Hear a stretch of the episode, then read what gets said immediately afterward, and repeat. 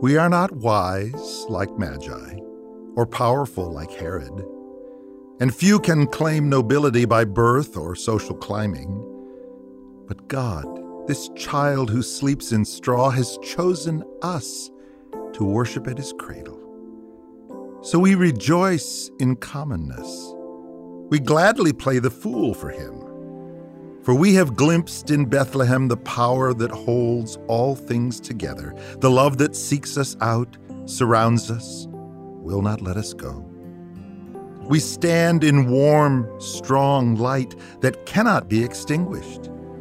For the light shines in the darkness, and the darkness has not overcome it. We revel in the victories grace has won, is winning, and will win. There is no doubt, nor can there be, about the final outcome.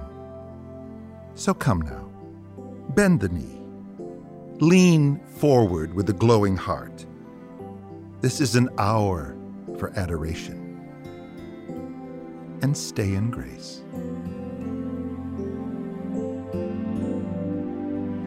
thank